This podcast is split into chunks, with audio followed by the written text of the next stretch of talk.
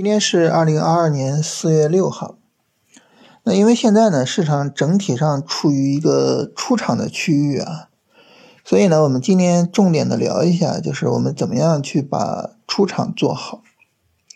呃，当然做出场啊，如果说纯粹从交易条件的角度，其实条件是比较简单的。呃，我们一般把出场条件呢分为被动出场和主动出场的条件。被动出场呢，就是根据三十分钟的低点去做推损啊，然后市场下跌破位，我们就出场了。主动出场呢，就是看三十分钟有没有顶部结构啊，有没有顶背离啊，有没有顶部降低啊，是吧？呃，如果说呢，我们的持仓股有顶部结构，这个时候呢，我们就出场啊。如果持仓股没有顶部结构，但是大盘还有它所处的板块。有顶部结构，这个时候呢，我们就做减仓。就整体的这个出场条件哈，就是这么些个条件，所以它比较简单。但是我们知道，对于交易呃来说呢，这个交易条件只是一方面啊，更重要的方面呢，是我们对于交易条件的执行啊，无论是进场过程还是出场过程啊，就是心态方面的东西呢。呃，很多时候会让我们的操作变形，让我们的操作脱离我们的交易条件，所以就整体上呢就会导致，呃，从理论上我们应该这么做，但是呢，我们实际做出来的却是那样的。所以这个时候呢，可能我们需要更多的去，呃，聊一聊就是心态方面的东西。呃，在出场上呢，心态方面的东西，呃，最主要的问题哈，我觉得就是体现到我们在。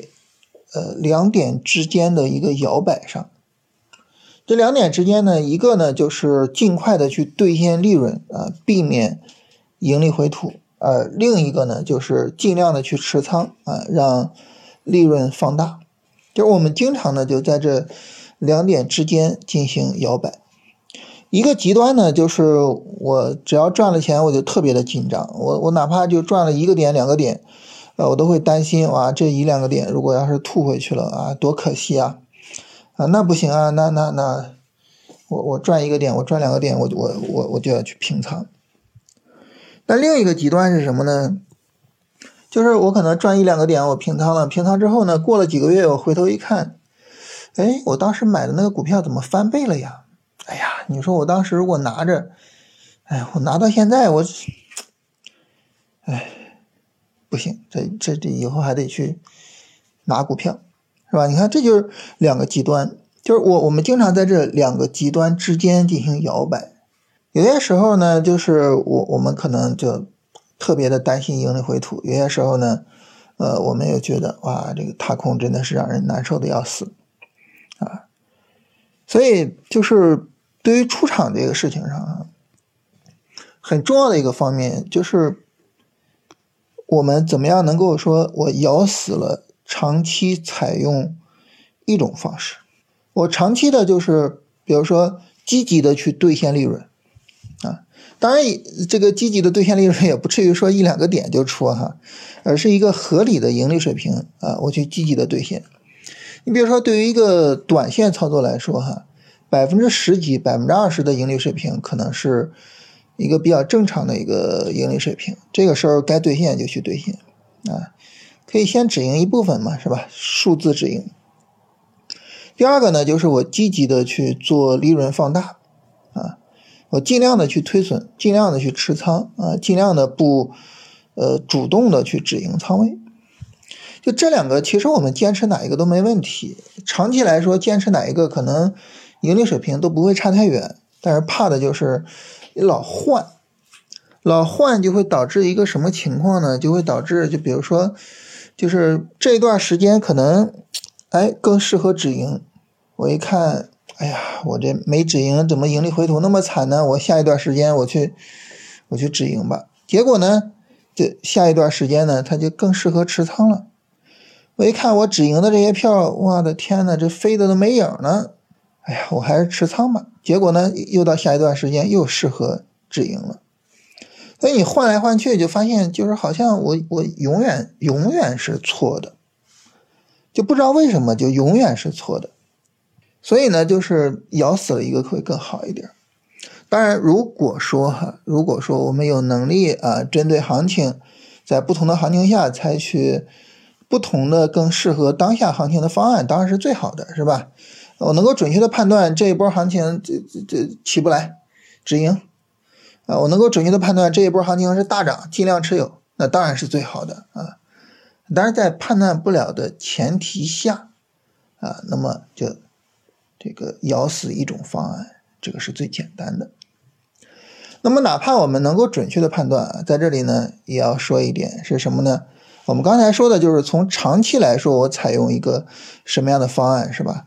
那我们现在聊呢，就是你比如说，我就是明天，明天我做交易计划，我采用什么方案，是吧？我现在在出场区域啊，我明天做交易计划，我采用什么方案呢？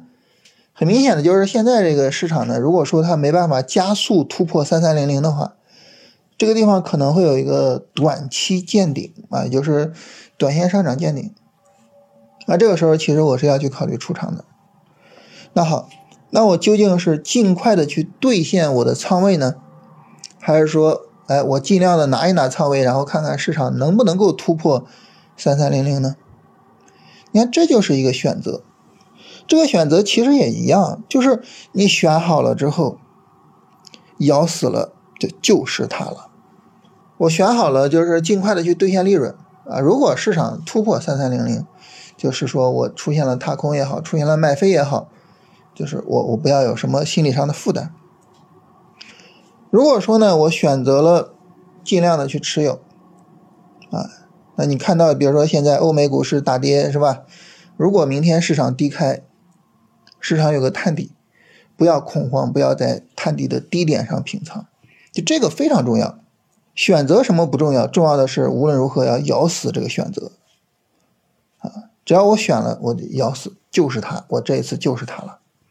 所以，呃，我觉得对于出场来说呢，很重要的一点就是我们一定要理解这个市场的随机性，以及我们处理随机性的最简单的也是最佳的方案，就是我咬死一种处理方式，然后我就坚定了就是它了，就按照这个来了。这个对于我们来说极其重要，我们只有这样去做，我们才能够，就是把出场做到及格线，啊，这一点做不到，就出场就不算及格，不算做得好。所以就是今天跟大家聊呢，就是聊这一点，啊，当然大家说那，那你最后给我个答案呀，就是我我明天我到底是要出还是不要出啊？这个就是。没办法给答案，这个只能看自己的选择，就是你自己更想要什么。我们也可以在不断的操作处理中，在不断的交易处理中，不断的去问自己：就我更想要什么？我更想要利润的增长，还是我更想要确定性？我更想尽快的兑现利润？